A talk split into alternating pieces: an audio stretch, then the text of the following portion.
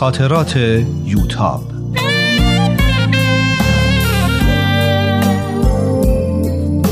اثری از روحیه فنایان.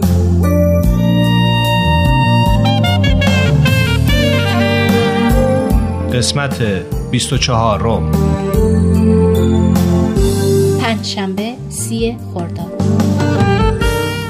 مامان و بابا هم با اینکه به مهمونی فردا بری موافق نیستن. اما هرچی فکر می‌کنم می‌بینم چاره ای نیست. نمی‌خوام آقای جعفری یا بقیه فکر کنن که از روبرو شدن با اونا ترسیدم. درسته که این یه دلیل بچگانه و نامعقولی برای به کام شیر رفتنه. اما غیر از این هم نمی‌تونم کاری بکنم. من باید در این فامیل زندگی کنم. اگه نتونم از عهده این بحث و حرفا بر بیام همیشه باید در حراس و گریز باشم. به ساسان زنگ زدم تا ببینم برنامه کارش برای فردا شب چطوره. وقتش آزاده اما دلش نمی‌خواد بریم. قرار شد شب بیاد بیشتر با هم صحبت کنیم.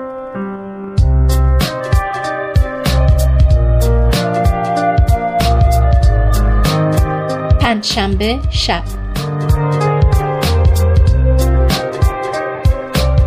ساعت حدود یازده بود که ساسان اومد. البته با کلی معذرت خواهی که نتونسته زودتر بیاد. خوشبختانه بابا و مامان هنوز نخوابیده بودن نیم ساعتی حرف زدیم. ساسان اصلا موافق نبود که به مهمونی بریم. اما وقتی اصرار من رو دید بالاخره راضی شد.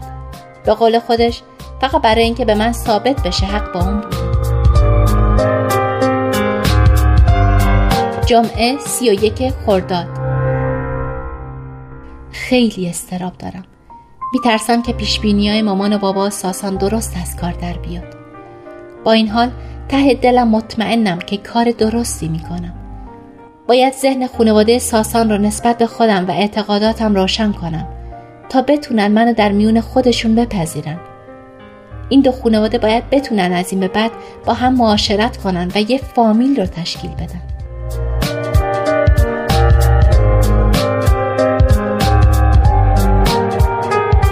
شنبه اول تیر. مهمونی دیشب مهمونی عجیبی بود. خیلی گیجم. ساعت هنوز پنج نشده. اما دیگه خوابم نمیاد. حرفای دیشب مرتب تو ذهنم میچرخن و بارها و بارها تکرار میشن. بهتره بشینم و همه اونا رو بنویسم. شاید اینطوری بتونم اونا رو به دفترم زنجیر کنم و نذارم به ذهنم برگردن. ساعت حدود هفت شب بود که ساسان به دنبال من و سهراب اومد. سهراب اصلا دلش نمی‌خواست بیاد. اما هرچی بهونه آورد فایده ای نداشت. پدر اونو همراه من فرستاد. در بین راه ساسان ساکت بود. وقتی رسیدیم با نگرانی نگاه هم کرد و گفت امیدوارم اون خدایی که بهش معتقدی کمکت کنه. فکر می‌کردم به خدا اعتقاد داری. گاهی دارم. گاهیم نه. یوتاب خیلی نگرانم. امشب حاج آقا حاج خانومم هستن. می‌دونستم آقای جعفری هر طوری هست اونا رو هم مجبور می‌کنه بیان. نگران نباش. جنگ که نمیریم. چند تا سوال می‌کنن. جوابش رو هم میشنون. همین. کاش می‌تونستم به اندازه تو خوشبین باشم. هیچ چیز بدی پیش نمیاد. من مطمئنم.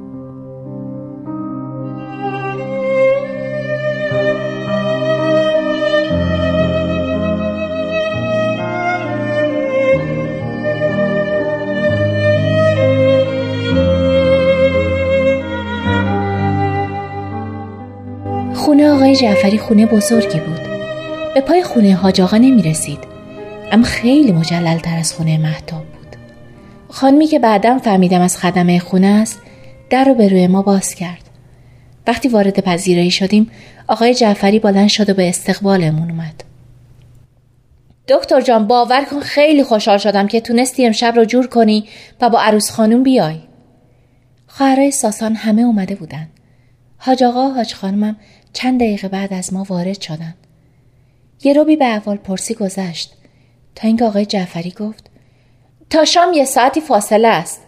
چطور بحث اون دفعمون رو ادامه بدیم؟ موافق این خانم مهندس؟ هر جور شما بفرمایی. من در حد توان خودم در خدمتتون هستم. فقط می‌خواستم بدونم هدف از این بحثا چیه؟ فکر کنم اگه بدونیم هدف چیه زودتر به نتیجه می‌رسیم. پیدا بود که آقای جعفری انتظار این سوال رو نداشت. مکسی کرد و بالاخره گفت خب منظور اینه که همه بفهمیم آیا مسائلی که بهایی عنوان می‌کنن حقیقت داره یا یه مشت عقاید پوچ و پوشالیه که جوونه خام رو با اون گول می‌زنن؟ محمد که شاید می‌خواست زهر صحبت پدرش رو بگیره گفت بیشتر دلمون می‌خواد بدونیم بهایی چی میگن. اگه واقعا حق با بهایی که باید بدونیم. و اگه نه که خب شما باید بدونین و دنبال چیزی که نادرسته نرین.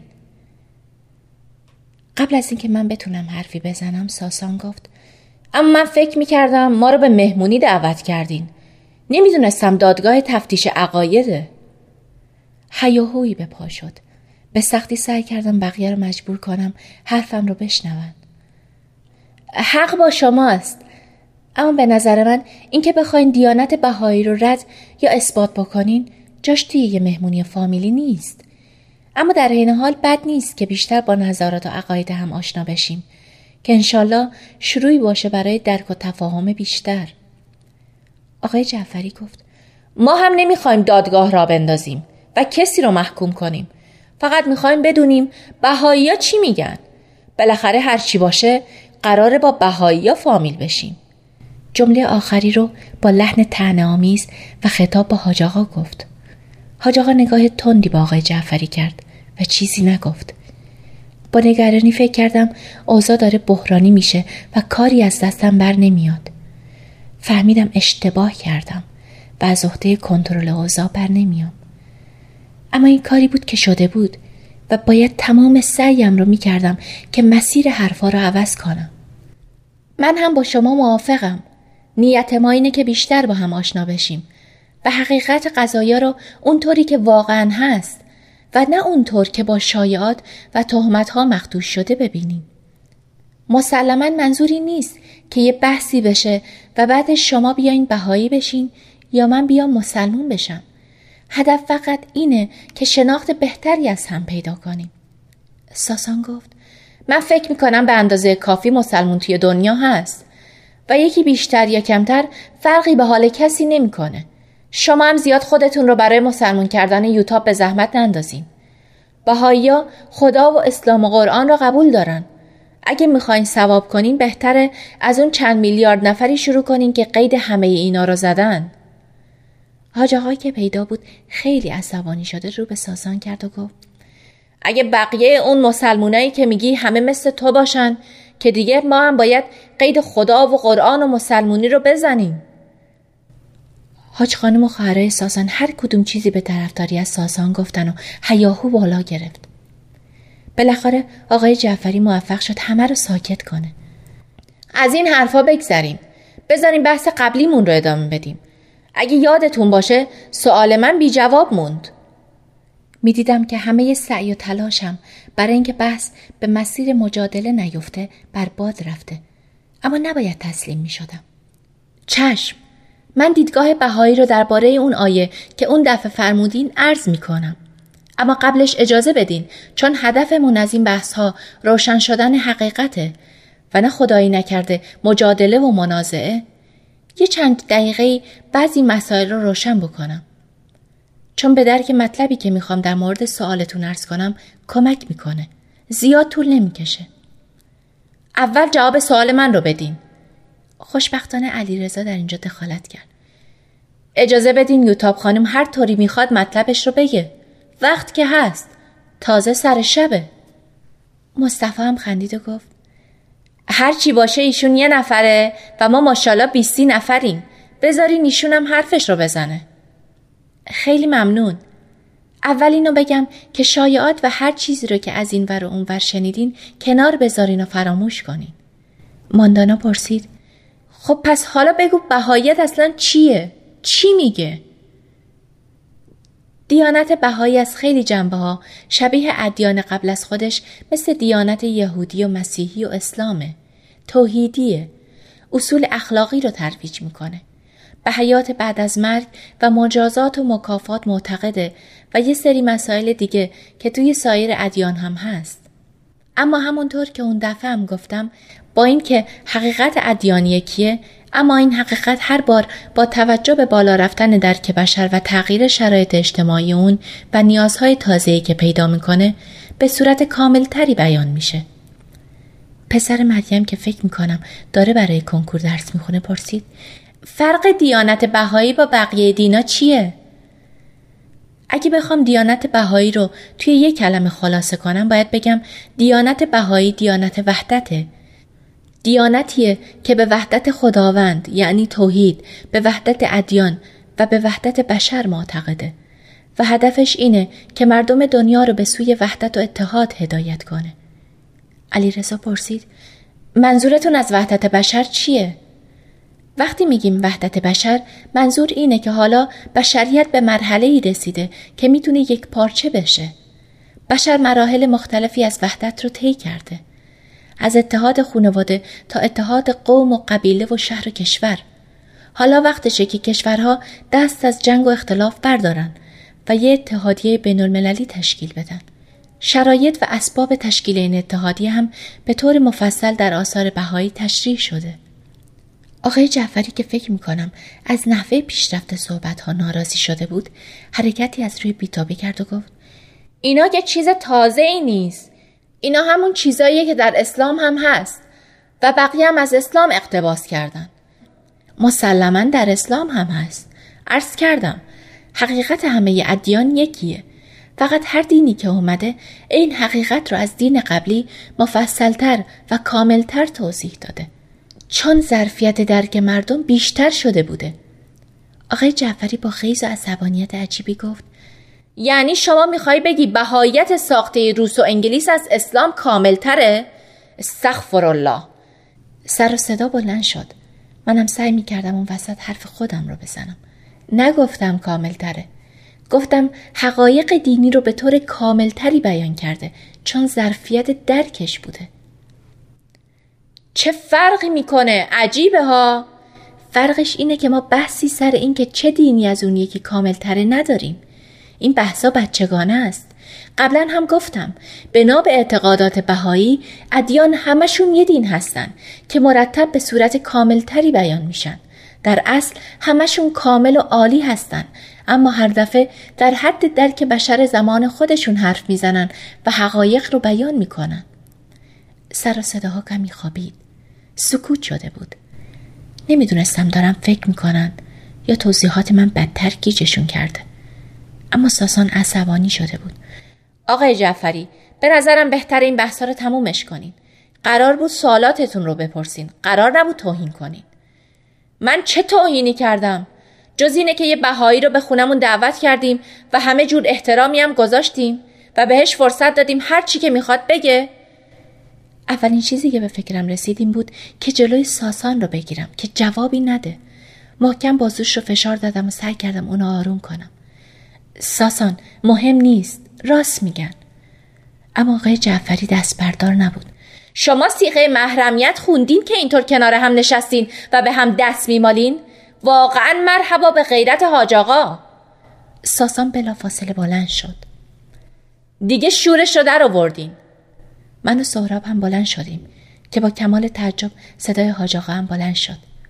بریم دیگه بسته ما رو دعوت کرده هر چی دلش می‌خواد به همون بگه. خانم جعفری به طرف حاج آقا حاج خانم که بلند شده بود رفت و سعی کرد جلوی رفتن اونا رو بگیره. داداش کجا؟ جعفری منظوری نداشت. شما چرا ناراحت شدین؟ نه حاج خانم به خدا اگه بذارم بریم طوری نشده. حاج آقا با عصبانیت رو به ساسان کرد و گفت همش تقصیر توه. اگه تو هر غلطی دلت می‌خواسته می‌کردی مجبور نبودیم بشینیم به دریوریای این گوش کنیم. تموم بدنم میلرزید. اومدن به این مهمونی اشتباه بزرگی بود. نه نه حاج آقا همش تقصیر منه. من اصرار کردم که دعوت آقای جعفری رو قبول کنیم. ما نباید می اومدیم انقدر سوء تفاهم بین ما هست که هر حرف و هر حرکتی مثل یه جرقه همه چیز رو به آتیش می‌کشه. همه بحثا سر منه. من نباید این همه ناراحتی رو برای شما ساسان درست می‌کردم. مثل همیشه که به هیجان میام گریم گرفته بود. و این جملات آخر رو در میون گریه می‌گفتم. سهراب که دادم در رفته بود دوباره برگشت و خودش رو به من رسوند. چیزی نمونده بود که اونم به گریه بیفته. گریه نکن یوتاب تو رو خدا گریه نکن. ساسان دستش رو به دور شونم حلقه کرد و منو به طرف در کشوند. بریم عزیزم. بریم.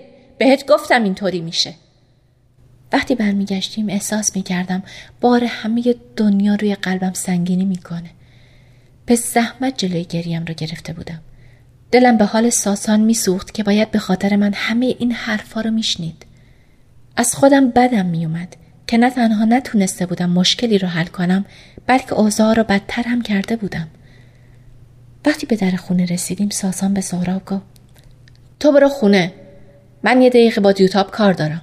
در زم بهتر فعلا چیزی به مامان و بابات نگی. همین که سهراب رفت ساسان گفت یوتاب من واقعا متاسفم. سعی کردم بهت بگم با چه آدمایی طرفی. نباید به حرفت گوش می‌کردم. من اینا رو بهتر از تو می‌شناسم. حق با تو بود. خیلی ناراحتم که به خاطر من مجبور این حرفا رو تحمل کنی. شاید بهتر باشه منو فراموش کنی. اشکام رو با دستاش پاک کرد و با مهربونی لبخند زد. اما چشات چیز دیگه ای رو میگن. نگران نباش. خودم یه رایی پیدا می‌کنم.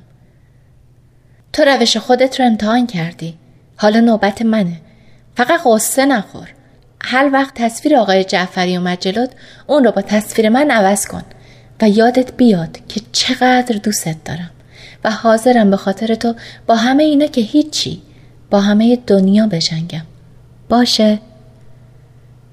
حرفای ساسان تاثیر معجزه آسایی داشت. احساس می کردم از همیشه به هم نزدیکتریم.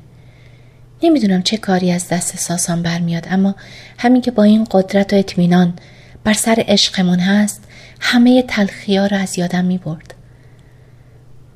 صبح بیمارستان بودم که محتاب به موبایلم زنگ زد. شماره منو از ساسان گرفته بود. خیلی معذرت خواهی کرد و گفت چطور خودش و محمد تا صبح از ناراحتی نتونستم بخوابم. تفلک نمی‌دونست چطور حرفای آقای جعفری رو توجیه کنه. تنها چیزی که تکرار می‌کرد این بود که محمد خیلی با پدر و مادر و خانوادش فرق داره و چقدر ناراحتن که دیشب بحث به قهر و ناراحتی کشیده. نیم ساعت بعد مریم زنگ زد. پیدا بود که قبلا با محتاب صحبت کرده. مریم گفت یوتاب جون اجازه بده امشب بیام حضورا از تو و آقا سهراب و خانوادتون اصخاهی کنم.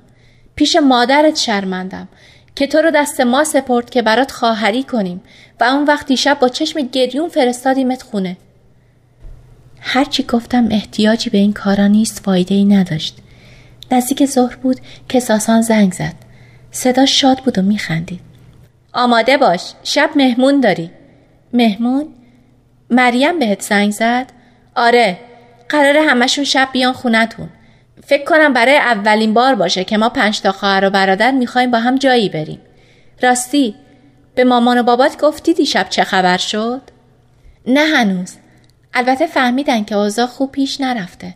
اما صبح باید می‌رفتم بیمارستان و حالا هم که اومدم مامان نیست رفته خرید. پس یه طور آبرومندانه قضیه رو تعریف کن که شب از دیدن ما تعجب نکنن.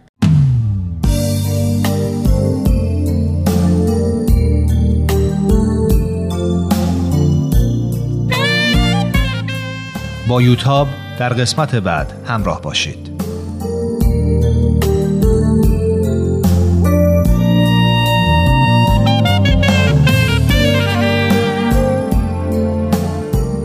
این مجموعه با همکاری تولیدات رسانی پارسی و مؤسسه فرهنگی تصویر رویا تهیه شده است.